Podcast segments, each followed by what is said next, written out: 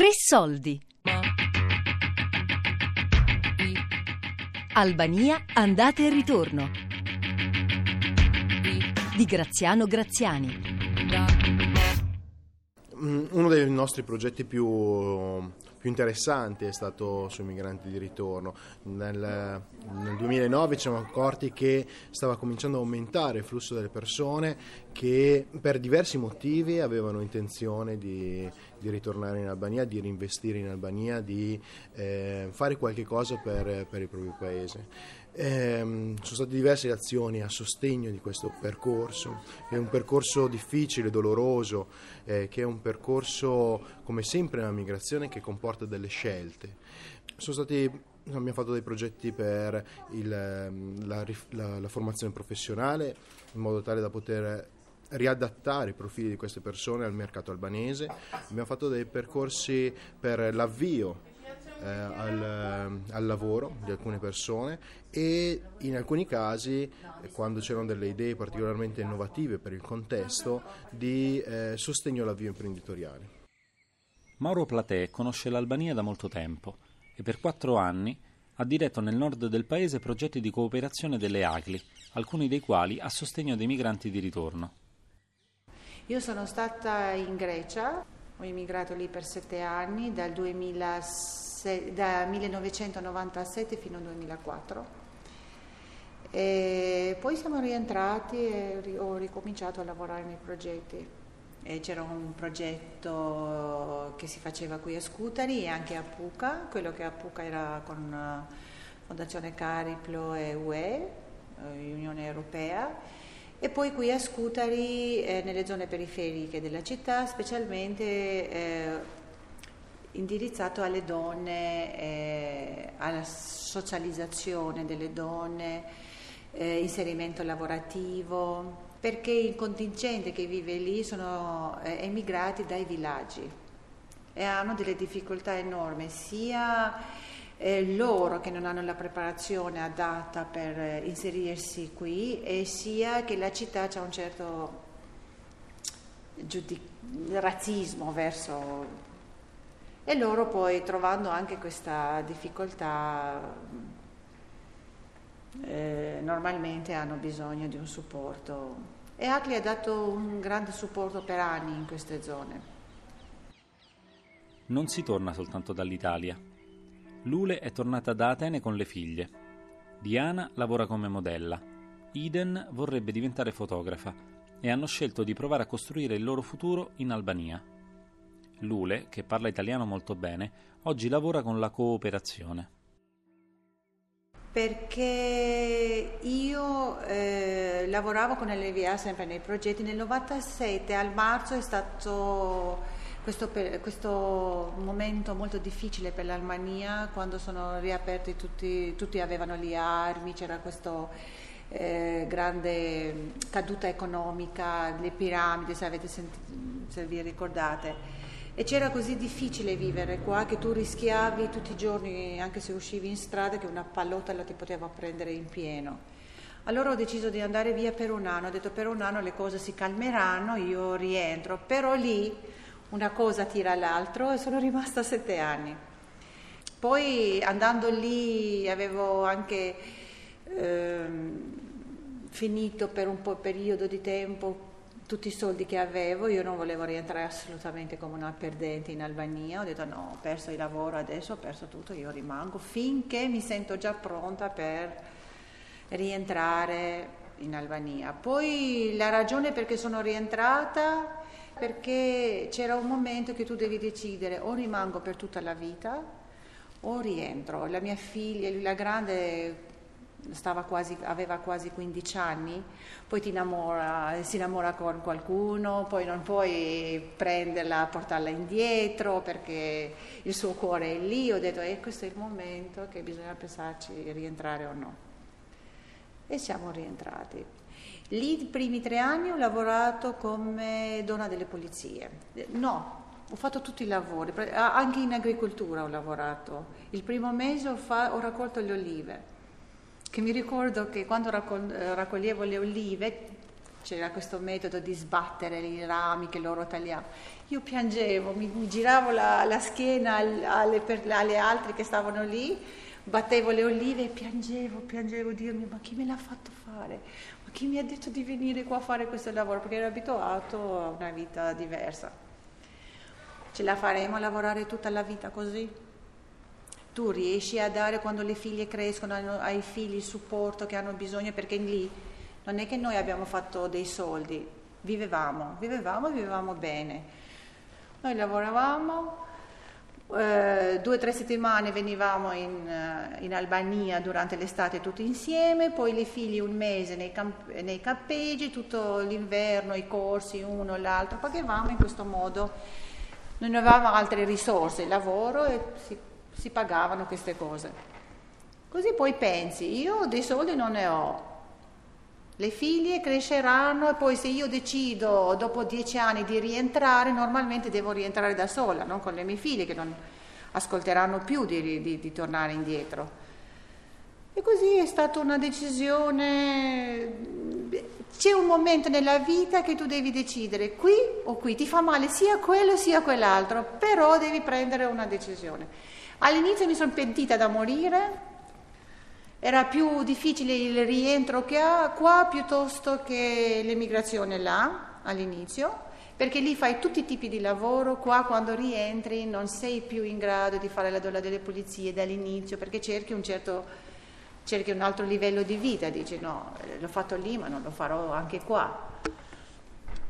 Poi le cose sono cambiate, nel senso la gente che è rimasta qua per tutti questi anni che io ero, ce l'ha fatta da strada, perché un, tu ti fai la strada lì dove rimani.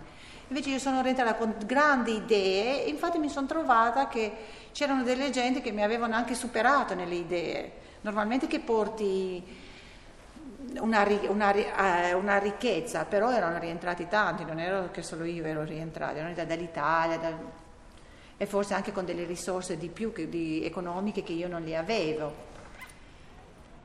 Becky lo incontro in un bar del centro di Scutari.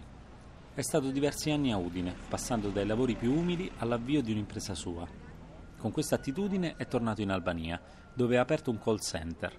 Molti degli operatori telefonici con cui parliamo per i servizi commerciali o di assistenza, infatti, sono cittadini albanesi che parlano un ottimo italiano.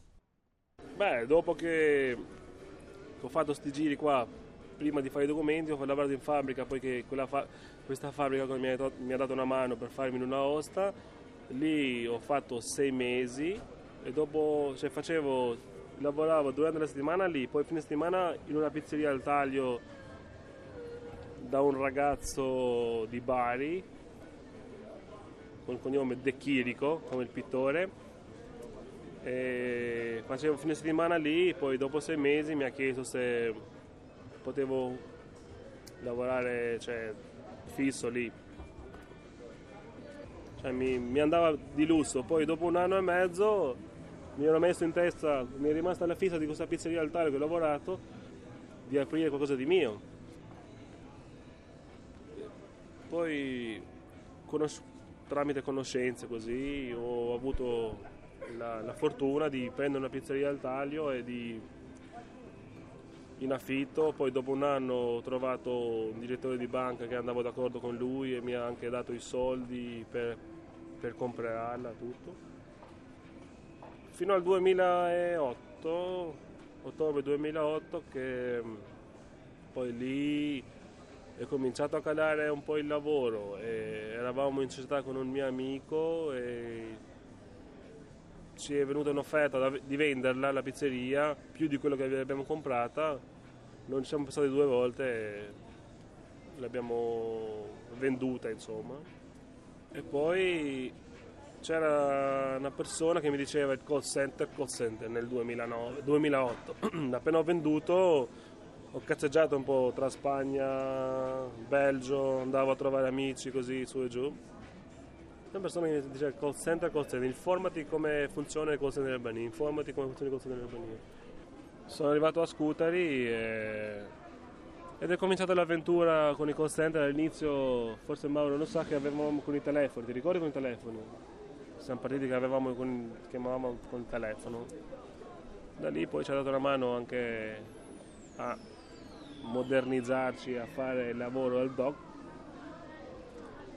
Siamo qua ad oggi che siamo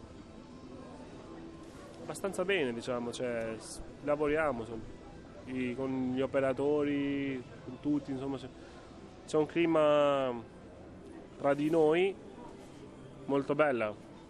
Cosa ti rovina? Ti rovina queste mezze cartucce che girano, che cambiano il governo, che ti cambiano, ti mettono un direttore delle... che non sei mai in regola con, con nessuno, capito? Cioè, questo è il problema dell'Albania, che non sei mai in regola con nessuno. Se ti devono...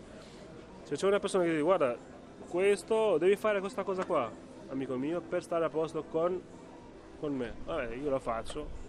Arriva l'altro, eh, che stupido, ma perché paghi t- così tanto tasse?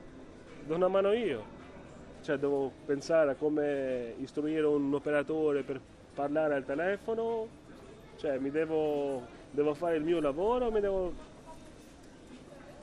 però sono molto amareggiato da questo punto di vista, diciamo, perché non è una crescita, è proprio un, è una, è un declino, è, un, cioè, è uno schifo, insomma, per questa cosa qua. Perché le Scutari, scusa, Scutari è una delle città più belle che c'è in Albania lo rovinano le persone che ci vivono dentro, la maggior parte. Ma io penso che loro che rientrano eh, normalmente portano un altro tipo di educazione anche verso il lavoro, anche un'altra mentalità. Eh, poi dipende anche dove vivono quando rientrano. Normalmente chi torna in città porta una mentalità, eh, però sto, io guardo anche un'altra cosa, che chi rientra soffre un po' traumatico. Sei mesi in Albania, cioè tra, perché non mi sapevo neanche orientare in Albania, non sapevo neanche andare da un falegname a dirgli fammi quattro sedie, fammi un, tre tavoli.